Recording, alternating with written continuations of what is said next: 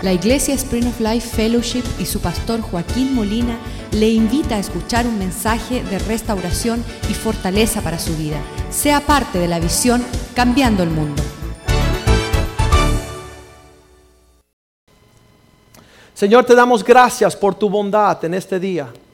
Te damos gracias que nuevamente intentas alcanzarnos con misericordia en lo que muchos hombres se engrandecen en su propia opinión, Señor, hoy nos humillamos para que tú nos hables, para que nos dé entendimiento, para que toques nuestro corazón, para que alcance nuestra vida, nuestra familia, nuestro hogar con la prosperidad que proviene del cielo, Señor.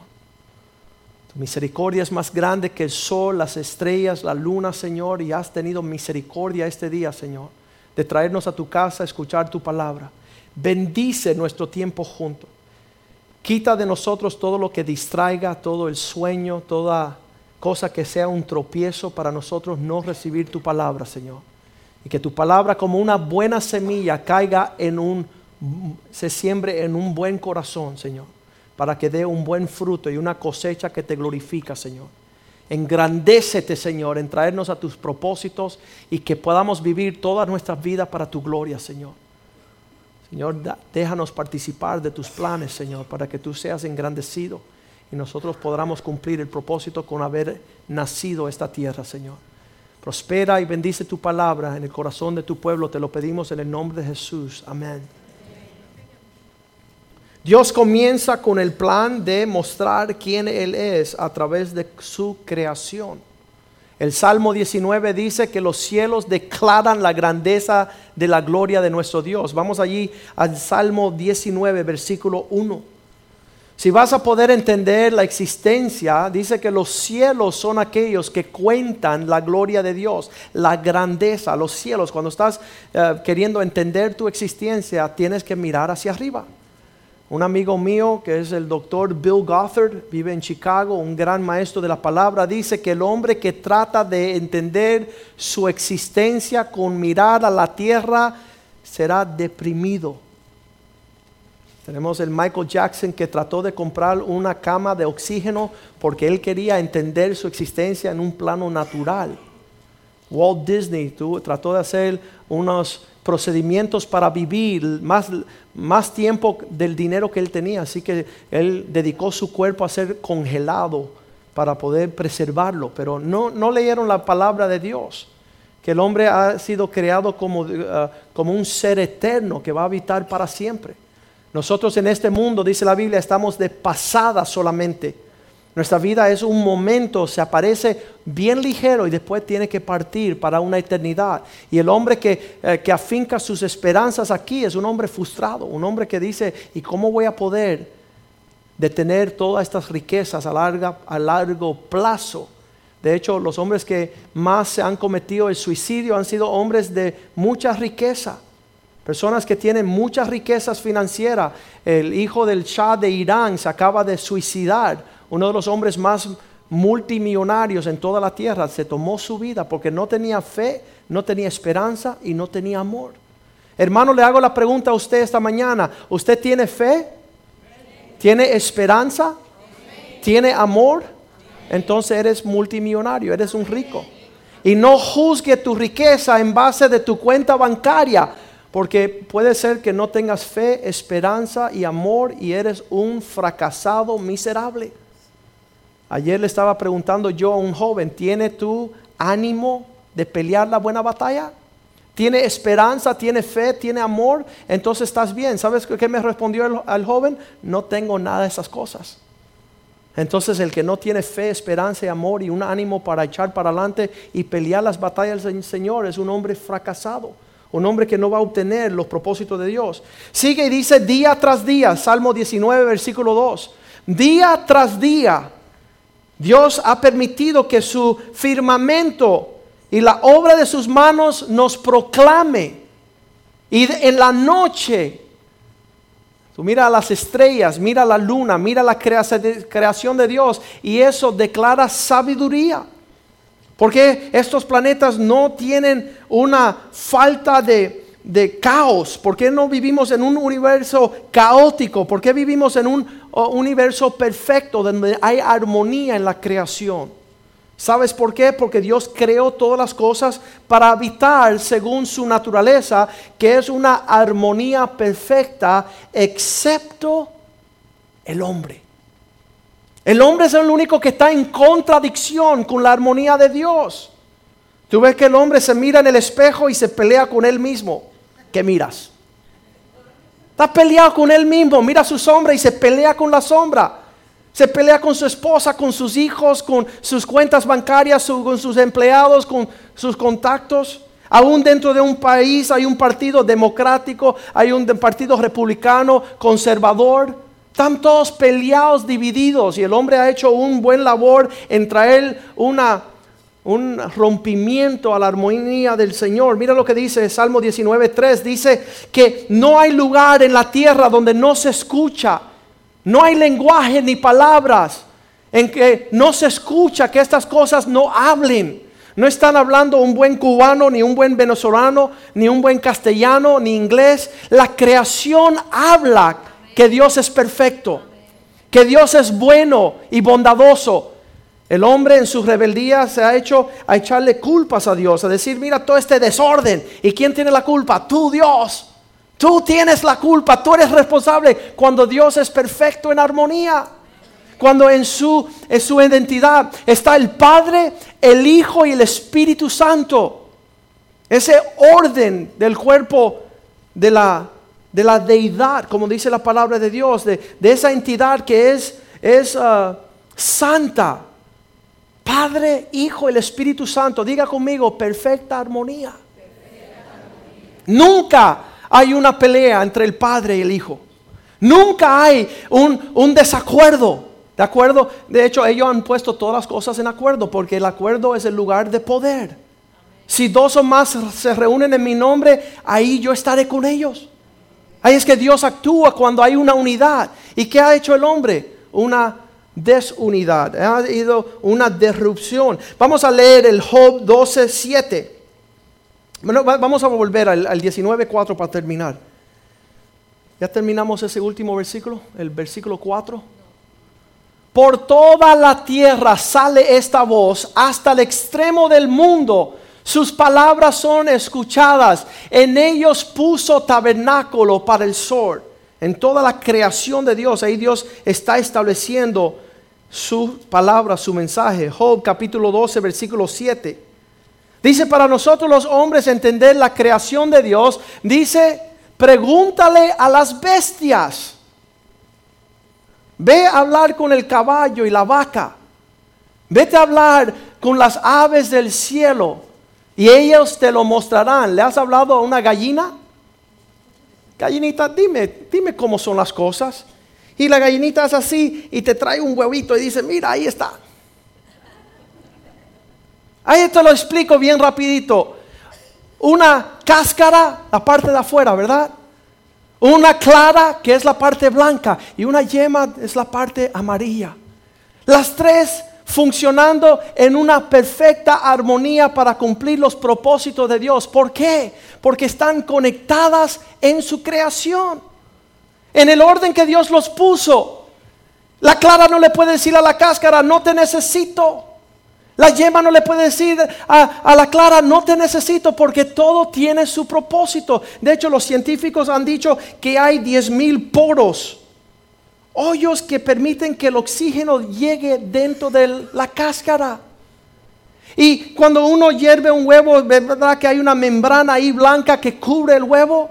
Encima habrá un hoyito de esta cantidad donde Dios depositará seis días de oxígeno para que el pochuelo pueda romper su cáscara y no morir. Dios depositará oxígeno en este huevito para archivar y cumplir los propósitos de Él. Y todavía el ser humano no entiende que Dios es perfecto en toda su creación. El versículo 8 dice así, habla a la tierra y ella te enseñará. Pregúntale a los peces y ellos te declararán. ¿Qué le vas a preguntar al pez? ¿Qué yo le preguntaría a un pez? ¿Y cómo respira tú bajo esa agua? ¿Cómo tú respiras oxígeno allá abajo? El pez dice, te voy a explicar, yo fuera del agua no puedo respirar. Pero el ser humano dice, tú verás, yo voy a intentar meterme bajo el agua a respirar. Él quiere andar en lo que Dios no creó como su función. Solamente el ser humano trata de ir allá abajo y ahogarse. Tú no vas a ver un pez tratando de respirar fuera del, del agua, ¿no? Porque todo mantiene su forma, todo mantiene su orden. Diga conmigo comunidad. Dios puso todas las cosas unidas en una base común. La cáscara, la clara, la yema, todo en una unidad común para realizar, diga conmigo, propósito. Nosotros somos lo único que queremos estar desconectados y seguir con un propósito. Queremos separarnos de mamá y papá y tener un buen nombre. Queremos separarnos de la iglesia y decir que conocemos a Dios. Pero Dios creó todas las cosas en la unidad de Padre, Hijo y el Espíritu Santo, unida a una perfección de una creación absoluta. Y ellos bien entienden sus propósitos. En Juan capítulo 10, versículo 30, dice Cristo así. Yo y mi Padre somos uno. ¿Has podido decir eso con alguien? El ser humano se ha revelado tanto que él dice, yo y mi persona somos uno. Pero no se puede unir con un amigo, no se puede unir con una esposa, no se puede unir en familia, no se puede unir eh, los hijos con sus papás. Unos papás críen a sus hijos 18, 20 años. A los 20 años, ¿qué dice el hijo al papá? Hasta luego. Ya me alimentaste, ya me lavaste, me cambiaste los, los pañales, pero me voy. Jamás yo he escuchado que un joven le diga, papá, tú y yo somos uno. Tú y yo somos un equipo. Jamás he escuchado a un papá que no le diga a su hijo, lárgate, lárgate, porque algo hay en el ser humano que ha roto, se ha separado del orden del Señor. Dice que la palabra pecado trae como consecuencia algo que se llama muerte. La paga del pecado es muerte. Esa palabra muerte significa separación. Donde hay una actitud pecaminosa, hay una separación. El adulterio es separación con tu esposa. La mentira te separa de tu vecino. El robo te separa de aquellos que te aman. Todo el pecado va a traer como consecuencia una separación. Pero Dios nos quiere mostrar que nosotros tenemos que volver al orden del Señor. Juan 17:3 dice así: Esto es lo máximo de la vida eterna esta es la vida eterna, esta es el orden del Señor para alcanzar una vida, diga conmigo, abundante. Una vida expresada en su plenitud. Sabes que cuando te quitan la vida mueres, ¿verdad? Palabra muere. Separación. Dios quiere que tú vivas. Dios quiere que tú florezca. Dios quiere que tú des fruto. Dios ha hecho todas las cosas para que, para que uh, multipliquen y sean fructíferos. Le estaba preguntando el miércoles a la iglesia de las tres partes de un árbol que sería la semilla, el árbol o el fruto. ¿Cuál de ellas quieres anular? ¿Cuál de ellas dice no necesito?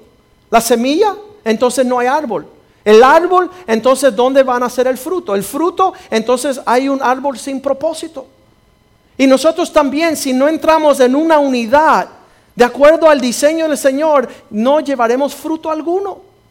Y Cristo vino con ese mensaje, traerle un mensaje donde pudiéramos reconciliarnos a una unidad perfecta. Mira lo que dice Juan 15, 5. Dice, yo soy la vid verdadera. Juan 15, 5.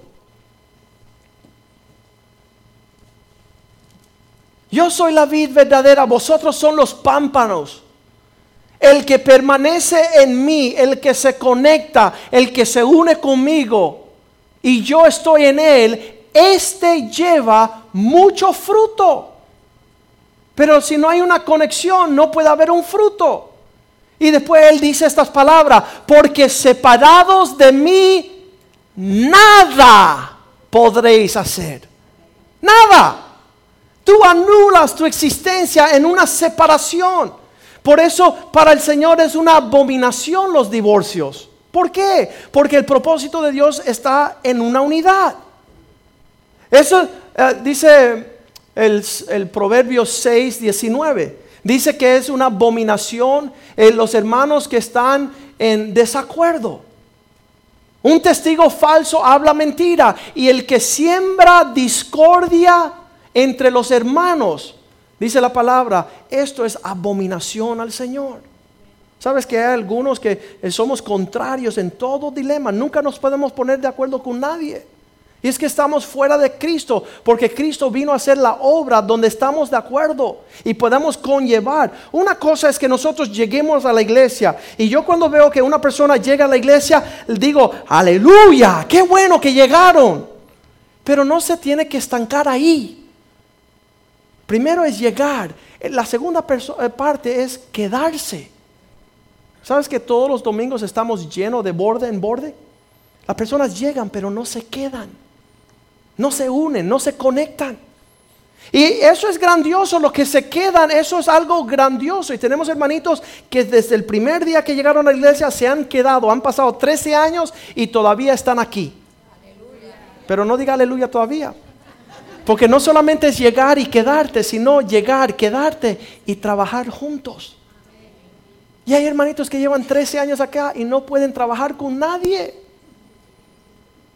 Se pelean con su propia sombra. Tienen cien mil razones por la cual no se pueden conectar con nadie. Y quizás digan, no chico, es que soy cubano y ese es peruano. Llénate del Espíritu de Dios para que tú veas que va a haber una conexión en los propósitos de Dios. Y yo he visto en los 27 años que llevo como cristiano ahorita, que no ha habido ni una persona con la cual yo he podido conocer en el cual Dios no tenía un propósito con esta conexión para la gloria de Él. Quiere decir que, Dios te, te, presenta a una persona, esa persona en el propósito de Dios se tiene que conectar contigo y de ahí va a salir algo que engrandece el nombre del Señor. Pero siempre hay una separación, hay un rompimiento, hay un desacuerdo, hay una falta de perdón, hay una ofensa. Hay una palabra no bien dicha. Y ahí hay un rompimiento que no permite lo que trae gloria al Señor. Y Satanás es, es, apto para romper todo esto. Esta unión perfecta, vamos a volver a Juan 17.3. Dice, esta es la vida eterna, esto es, esto es la plenitud de lo que Dios quiere hacer, que ellos te conozcan a ti. Qué triste que hemos vivido toda una vida sin conectarnos con los propósitos de Dios. Qué triste que nos conectamos con la música de los 60, de los 70. Nos, hemos conectado con Benny Moré y con Celia Cruz y con el Gran Combo y no podemos conectarnos con el Señor. Hay jóvenes tan conectados con la música que siguen vistiendo como en los tiempos de los 60. Siguen vistiendo y teniendo actitudes ya fuera de su tiempo. ¿Y sabes lo que eso se llama? Diga conmigo, desorden. ¿Por qué? Porque ya eso es el pasado. Ya eso pasó. Eso no tiene propósito hoy día. Solamente fue una etapa de lo pasado. Y hay otros jóvenes y personas que viven en el futuro. ¿Conoces esas personas que le gustan las eh, estrellas de las galaxias, el Star Trek y todo lo, lo de, tú sabes, eh, lo de los espacio? Están, están mucho por adelantado del, del presente son inútiles porque están pensando en la nave espacial. Yo quiero ser un marciano, me dijo uno. Yo quiero ser un eh, extraterrestre. No, ya lo eres, hermano, ya lo eres. Estás desubicado completamente. ¿Por qué? Porque no te conectaste con el propósito de Dios para la hora. Y dice el joven, ¿y qué es eso? Búscate un buen trabajo. Búscate un buen empleo para que no estés navegando por las estrellas. Has, llegado a ser un inútil porque no estás viviendo de acuerdo al orden del Señor para el ahora. No estás haciendo una bendición. Y entonces vemos en Job 25, versículo 2, que dice que el dominio y el temor le pertenecen a Él. El señorío de todas las cosas. Hermano, hay personas que no entienden todavía que Dios manda. Dios manda se levanta un dictador en un país y dijo, yo mando. Tú no mandas nada, te van a mandar un misil. Tú no mandas, Dios manda. El día que tú decidas no creer que Dios manda, pronto lo vas a saber. que si nada más que Dios te toca con un dedito ya se acabó. No puedes ni hablar, no puedes ni moverte. No puedes ejercer tu llamado si Dios no te bendice y te prospera y te fortalece. Entonces Dios es el que tiene señorío. El, temor está con Él. Diga conmigo, Él hace paz. Desde las alturas. Esa palabra, Él hace paz, significa Él es el que pone todas las cosas en orden. Porque cuando las cosas no están en orden, no hay paz. Tuve una pareja, una familia en esta campaña de los matrimonios que estamos haciendo. Llegan, vienen problemas los matrimonios. Y lo primero que yo le digo es, ustedes están en el mismo equipo. Y dice, ay, no lo sabíamos. No sabíamos que estábamos juntos para, para luchar juntos. Y nada más que tú le dices esa verdad y pone estas parejas en orden y la sonrisa vuelve, el gozo vuelve. Estamos en un equipo, no me quite la bola. No me des un traspiés para que yo caiga. Ayúdame a levantarme. Fortaléceme. Y cuando las parejas saben el orden del Señor, que dos son mejor que uno, empiezan a disfrutar esa relación. Pero en la división de esa relación hay un caos. Este amigo mío, Bill Gothard, dice que cuando el ser humano ve la vida de acuerdo a un plano natural, se deprime. Cuando un ser humano empieza a estudiar eh, la razón por la cual él vive en un plano natural, se desanima, le entran ansiedades, preocupaciones que Dios no quiere con ellos. Pero solamente entra la paz cuando uno mira y levanta las miradas al cielo y dice, Señor, ubícame en tu orden. ¿Cuál es el orden de tu creación? Déjeme entender que el sol se puso en un lugar donde va a ser una bendición. Si el sol se mueve más cerca a la tierra, se consume la tierra en fuego. Si el sol se aparta un grado nada más, se congelan los habitantes de la tierra. En su lugar hay perfecta armonía. Hay una bendición que uno disfruta cuando está en el orden del Señor. Cuando un hijo respeta a su papá y le da honra, hay una bendición en la relación. Cuando un hijo se revela y le dice a su papá, tú eres un idiota, me recuerdas a, un maestro que... Y tú maldices a tu padre, te estás maldiciendo a ti. Cuando el hombre se ve y dice, yo provengo del mono, yo, yo fui evolucionado del animal, eso es falta del orden del Señor. El Señor hizo los animales, pero Él también hizo el ser humano.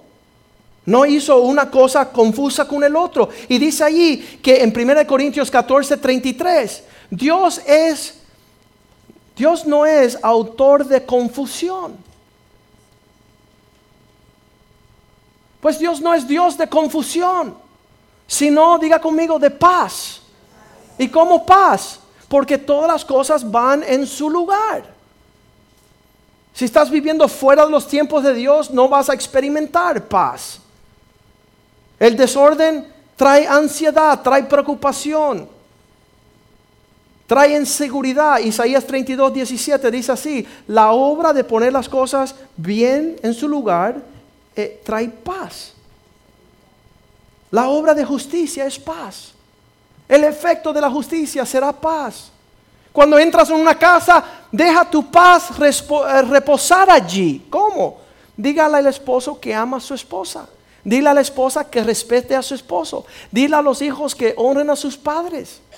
Si pone las cosas en su orden, habrá paz. La palabra paz también proviene de la palabra prosperidad. Va a haber fruto allí. Va a haber una cosa buena.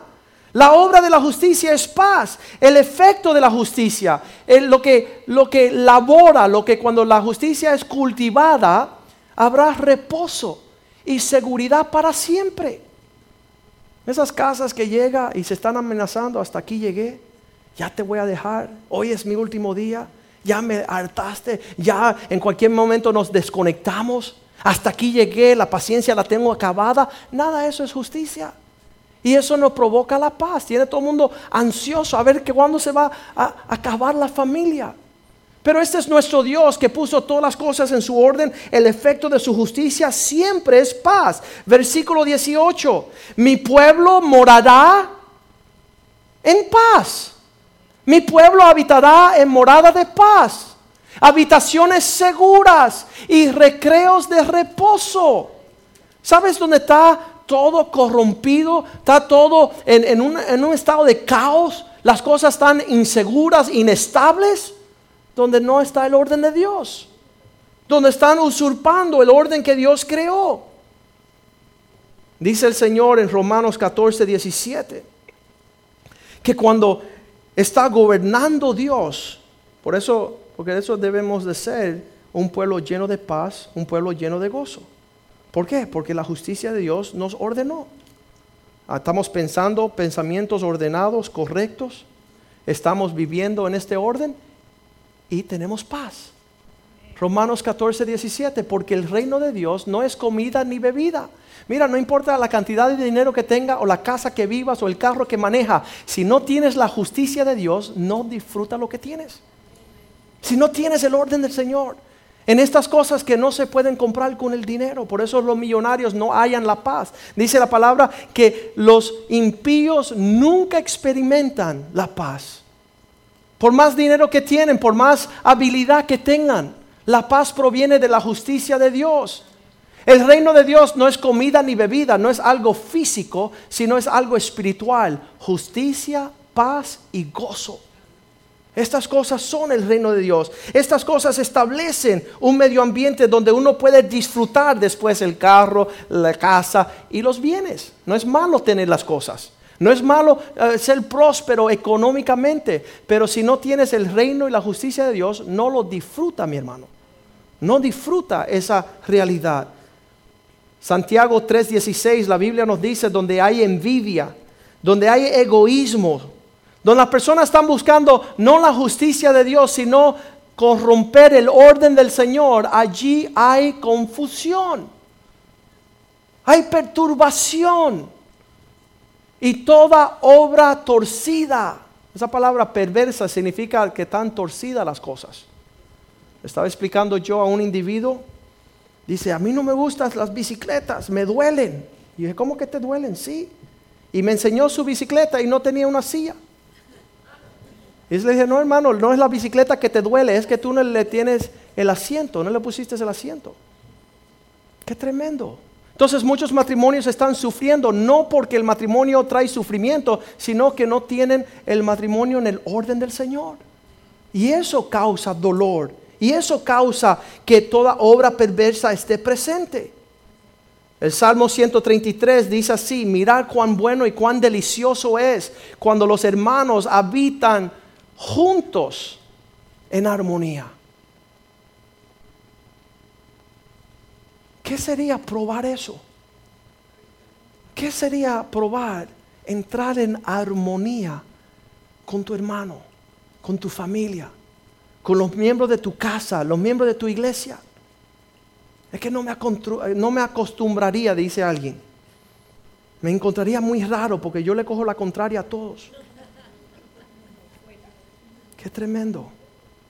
Dios ha puesto todas las cosas justamente en su lugar para Él recibir la gloria. Cuando las cosas están fuera de lugar, lo que está es el mismo infierno. Todos los sistemas de armonía que existen en la tierra, la relación de la célula en el cuerpo, la relación del átomo, la relación de los mares, el sistema solar, aún el reino de los animales nos muestra allí una ecología, una armonía entre ellos, todos diferentes. Muchas personas dicen, bueno, él no es igual que yo, obvio, obvio que ella no es igual que tú, obvio, pero en esa diversidad puede haber una unidad. Dios es Padre, Hijo y el Espíritu Santo, los tres unidos en perfecta armonía y no son iguales. Y usted también puede eh, experimentar una unidad ah, de armonía con tu hermano y con esas personas que Dios ha puesto en tu vida para experimentar lo próximo. Dice allí, los hermanos que están juntos en armonía, Salmo 133, versículo 2. Será como un aceite precioso que proviene de la cabeza y va siendo derramado por la barba, como la barba de Aarón, y va hasta el borde de las vestimentas. Es como el versículo 3 dice, como un rocío que cae del cielo y desciende a través de los montes. Allí en ese fluir, allá en esa unidad es que Dios ha mandado la bendición y una vida grande. Esa conexión. Esa conexión de, de poder sobrevivir el, el intento de, de llegar a ser uno con las cosas que te rodean. Ese es, el, ese es, el, orden social para el ser humano. Lo primero que creó Dios en su orden social fue la familia. ¿Y sabes cuántas personas con quien yo he hablado dicen, no me gustan las familias? Aborrezco mi familia, aborrezco mi hermano, mi hermana, aborrezco mi papá, mi mamá, aborrezco mi abuelito y mi abuelita. No, no me puedo conectar con ellos, no, no puedo convivir. Tengo que salir, tengo que ser un huérfano, tengo que ser un hijo pródigo, tengo que desconectarme. Así dice el hombre cuando va de vacaciones, ¿verdad? Ya estoy harto, me quiero desconectar. No, hermano, conéctese. Olvídese de desconectarse, ya estás desconectado hace tiempo. Conéctese. Dile, Señor, conécteme, déjame ser parte de esta unidad. Diferente, pero conectado. Eh, de ahí sale la palabra universo, la unidad en la diversidad. Muchos planetas, muchas lunas, muchos soles, pero todo en su diversidad conectados en la unidad de su creación, el orden del Señor. Ahí es que Dios tiene su propósito y ahí es que se puede decir, mira cómo declara tu gloria el firmamento. Cuando esas cosas están ahí conviviendo juntos en una perfecta armonía, es que Dios se ve grande. Y por eso dice que toda la creación gime por ver al ser humano conectado. El ser humano es el único que se desconectó de todo lo que Dios quiere hacer. Y nosotros fuimos lo que Dios creó para llevar mayor gloria. Nosotros fuimos creados para, para conectarnos. Yo, yo lamento cada vez que hay un rompimiento en una relación, porque sé que Dios tenía propósito con eso. Somos diferentes, pero juntos daremos mayor gloria al Señor. Dice la palabra, uno echará a correr a mil y dos, diez mil. Diez mil. Y no hemos visto este potencial que tenemos cuando Dios creó todas las cosas. En Génesis 1.2 se dice, creando Él día tras día, toda su creación, Él veía las cosas y decía, esto es bueno. Y creaba las, la tierra y decía, esto es bueno. Y creaba el sol y el firmamento y decía, esto es bueno. Y llega en capítulo 2, versículo 18, y Dios dice, creó al hombre y dijo, no es bueno. Todo era bueno hasta crear el hombre. Dile esposa, ahí va, ahí está el secreto. Y Dios dijo, no es bueno. ¿Qué no es bueno? Que el hombre esté solo. Que el hombre esté desconectado. No es bueno. Voy a conectarlo, dice el Señor. Le haré una ayuda idónea. Le llevaré una esposa para que él, él aprenda ahí cómo es la convivencia de la unidad, del perdón, de la mansedumbre, de la reconciliación, del pedir perdón. Todas esas cosas están allí en esa relación. Son las cosas necesarias para que prospere cualquiera cosa en relación. Por eso es que podemos decir que en la conexión vamos a ver la gloria del Señor. Hermanos, se ve la gloria del Señor en la creación del hombre, sí, es algo increíble, pero más gloria de parte de Dios se ve cuando un esposo y una esposa son un equipo. Sabes que yo ando por ahí predicando en las naciones y las personas dicen, wow, tremendo pastor, predicador. Pero cuando traigo a mi esposa dicen, wow, wow, wow, wow. Ahora sí que el hombre se ve mejor. Y cuando traigo a mis hijos, digan, wow, wow, wow, qué tremendo. El día que traiga a mis nietos, ¿qué va a pasar? Que estemos conectados, dando gloria a quién? A Dios. A Dios. Y por ahí en Nicaragua ah, fui yo, fueron mis hijos y yo digo, voy a traer los abuelitos, mis papás y mi suegro. Lo vamos a llevar para que sea glorificado el Dios que sirvo. Para que vean la grandeza de un Dios tremendo. ¿Sabes las naciones? Estamos divididos en, nuestra, en nuestro orden de social. Hay, hay jóvenes que yo hablo con ellos hoy día, dice pastor, no conozco a mi papá. Pastor, nunca conocí a mi mamá. No conozco mis abuelos. Yo no conozco mi apellido, no sé de dónde vengo. Ahí me tiraron a una esquina. ¿Sabes? Ese no era el plan de Dios.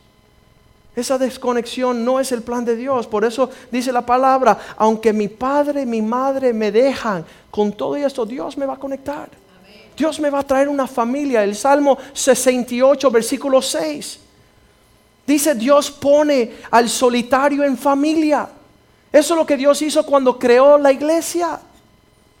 Cuando Dios crea la iglesia es para que nadie esté desconectado, que nadie se siente menospreciado, alejado.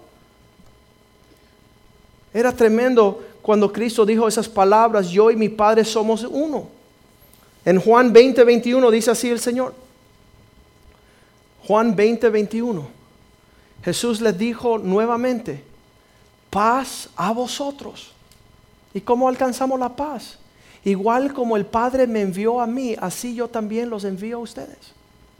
¿A qué le envió el Padre a Cristo? A conectar toda la creación.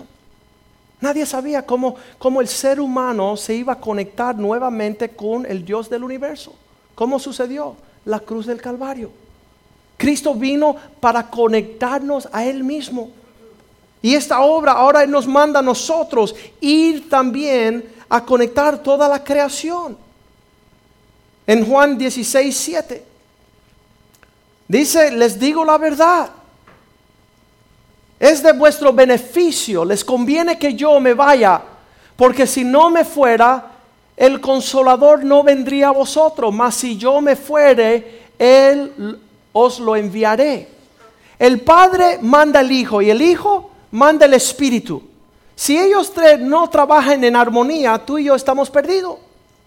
Pero en una perfecta armonía, el Padre manda al Hijo, el Hijo manda al Espíritu, el Espíritu os manda a ustedes, a mí, ¿a hacer qué? A conectar a la creación con el Señor.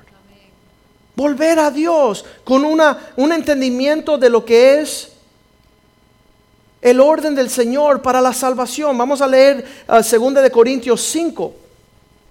2 de Corintios 5, 18 dice, todas las cosas provienen de Dios. Si quieres saber de dónde provienen todas las cosas, comience con Dios. ¿Por qué? Porque Él nos reconectó, reconcilió consigo mismo. ¿Y cómo lo hizo? A través de Cristo. Y conectándonos con Él a través de Cristo, nos dio el ministerio de reconciliación, de conectarnos nuevamente. El, ser humano se ha vuelto un experto no de unidad, sino en división. Un experto en decir, dividamos el matrimonio, la familia, la iglesia, dividamos, hay un átomo.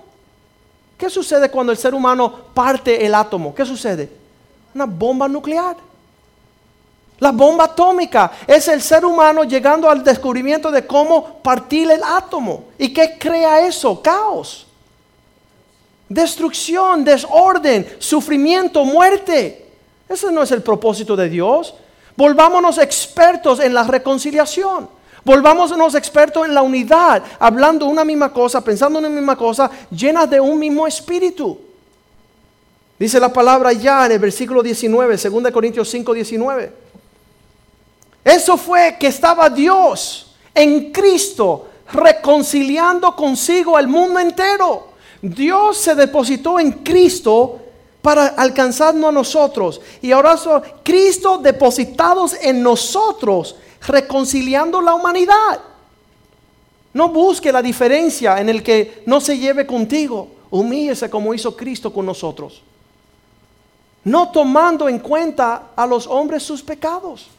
No le tome en cuenta las faltas de virtudes en aquel que tú no quieres estar junto a él. No, porque él, es gordito, yo soy flaco. Él es alto, yo soy bajito.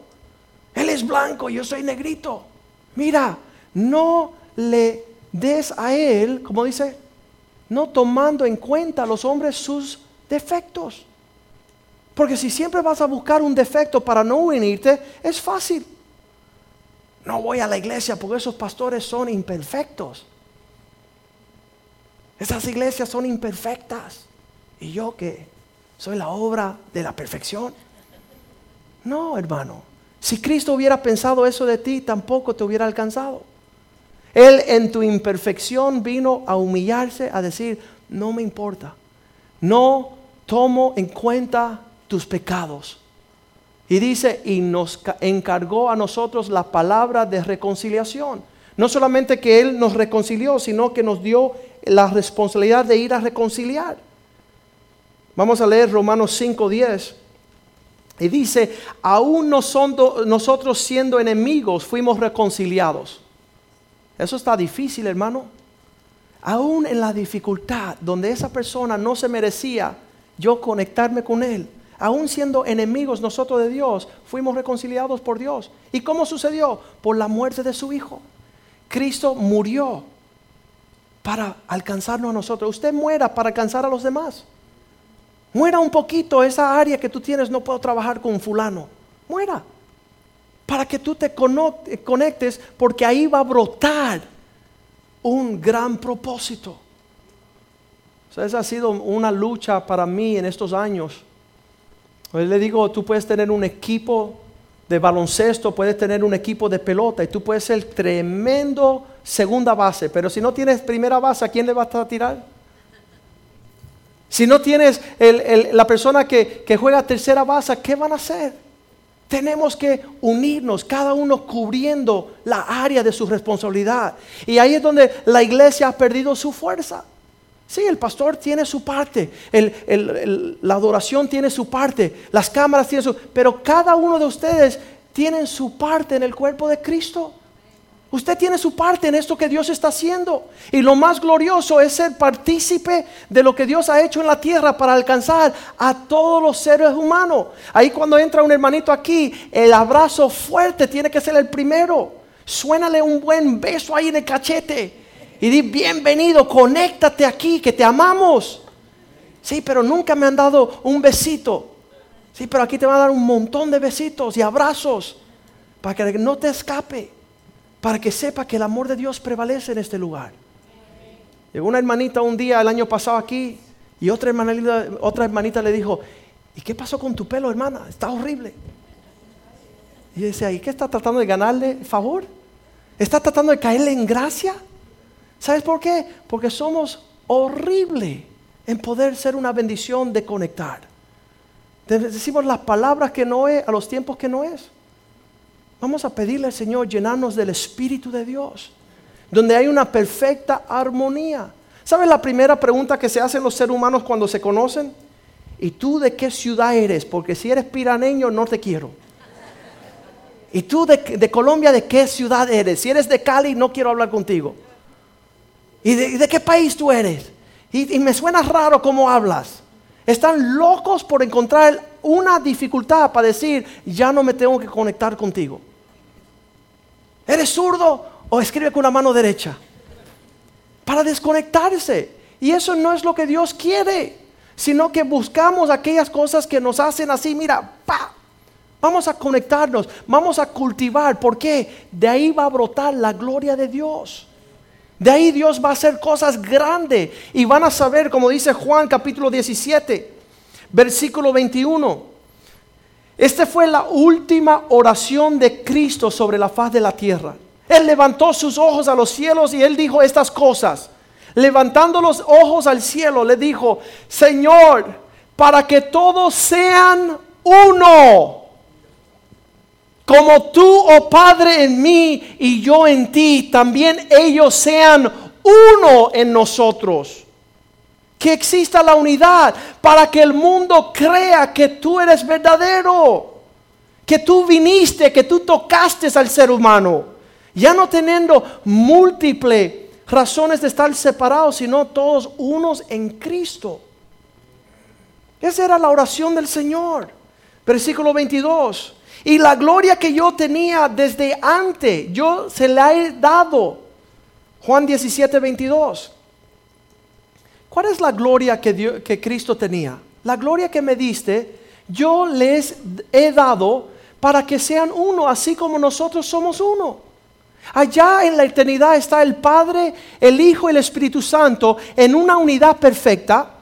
Y Cristo toma de ese plano, ese orden, y le dice al ser humano, hey, igual que nosotros allá en el cielo somos unos, ustedes corran con este plano, corran con esta meta, corran con este acuerdo para que Dios sea engrandecido.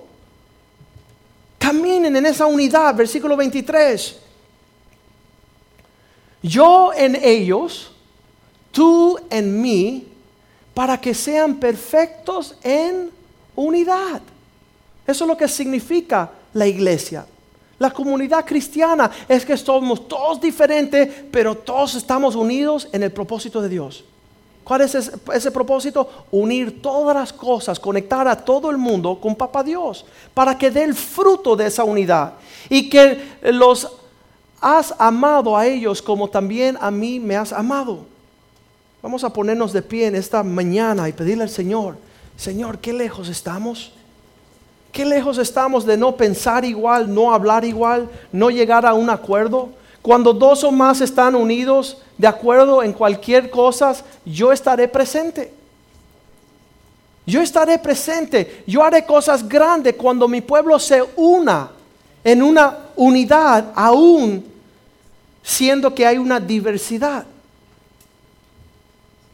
Dios nos dio el entendimiento que si nosotros uníamos nuestros propósitos, que grandes cosas iban a salir de aquí. Dice Cristo, yo soy el Dios de Abraham, de Isaac y de Jacob. Una generación conectada con otra generación, conectada con la tercera generación. Esa es la bendición que tenemos hoy día. Una generación desconoce la otra. Nunca se sienta un nieto con su abuelo a decir, ¿cómo lo hiciste? Enséñame, quiero aprender de ti, háblame, quiero conocer lo que tú conoces, quiero andar como tú andas. Y en ese orden Dios quiere traer a la luz cosas grandes. Igual que habíamos dicho con el huevo, que si estas tres materias no se unen en una perfecta armonía, nunca se vería qué? El pollito. ¿Qué es lo que Dios quiere hacer en este lugar? Si nosotros nos unimos todos en la unidad del Padre, del Hijo y del Espíritu Santo? ¿Qué haría el Señor? ¿Cuáles son los planes que Dios tiene con habernos conectado?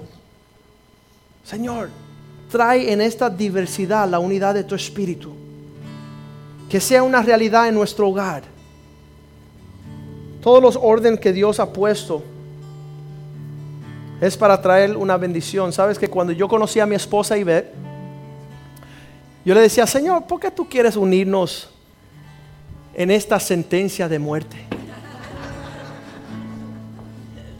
¿Por qué tú causa que yo tenga, sabes, el día que estábamos yendo al tribunal, yo estaba ahí manejando, nos íbamos a ir a la corte para firmar la licencia. Y yo me apeé ahí al costado y dije, no, no, si yo voy a este matadero me vas a tener que manejar tú por lo menos. Yo decía, ¿cómo es? ¿Por qué es que Dios quiere un pacto? Porque Él quiere una licencia de matrimonio. Porque Él quiere que nosotros nos paremos delante de Él a comprometernos a una unidad. ¿Por qué? ¿Sabes lo que me dijo el Señor? Para que tus hijos sean bendecidos. Si no hay una unidad aquí, tus hijos son maldecidos. Y yo decía, Señor, explícamelo en la Biblia, porque yo soy muy tonto para entender las cosas. Yo decía, yo quiero que tú me lo enseñes aquí en la Biblia. Y el Señor me llevó al libro de Malaquías y vamos a ir ahí para terminar. En Malaquías capítulo 2.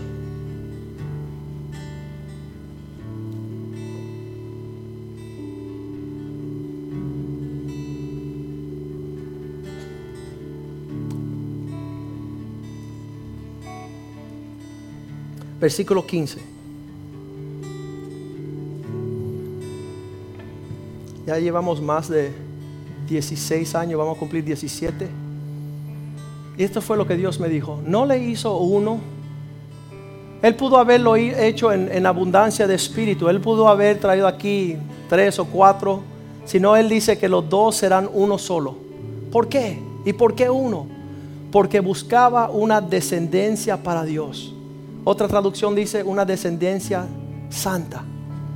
Una descendencia limpia. ¿Sabes que cuando una mamá y un papá se separan, eso produce caos en los hijos? La semana pasada escuché, escuché una niña de cuatro añitos sus padres se están separando y ella le decía, mamá, voy a dormir con papá para que no se ponga bravo él. Y se levantaba de la cama de su mamá que estaba en, el mismo, en la misma casa, iba al cuarto de su papá y se acostaba con el papá. Estaba unos minutos y después le decía al papá, papá, voy a ir a acostarme con mamá para que no se ponga brava. Qué tremendo que nosotros, aún nuestros propios hijos, hemos creado el caos de la desunidad. Ah, no me gustó que me cocinaste mal, no me gustó que me miraste mal, no me gustó que me hablaste mal, para traer una separación acá. Y Dios dice, no, en esta unidad habrá fruto de bendición para la gloria del Señor. Ese es el plan de Dios. Estamos en la casa de Dios, vamos a inclinar nuestro rostro hoy y proponer en nuestro corazón caminar en obediencia a su palabra. Un amigo mío tenía una canción que decía, Señor, haznos uno. Haznos uno, Señor. Que mis palabras y las palabras de, de mi esposa sean iguales. Que nuestros pensamientos sean agradables a ti cuando lleguemos a un acuerdo. Que en nuestra iglesia exista la unidad del Espíritu, la unidad de propósito, la unidad de la visión que quieres traer a la luz si los hermanos están juntos en armonía. En lo que cantamos esta canción, hermano, usted hable ahí con el Señor. No se comprometa con esta iglesia, pero comprométese con el Señor. Les pido eso.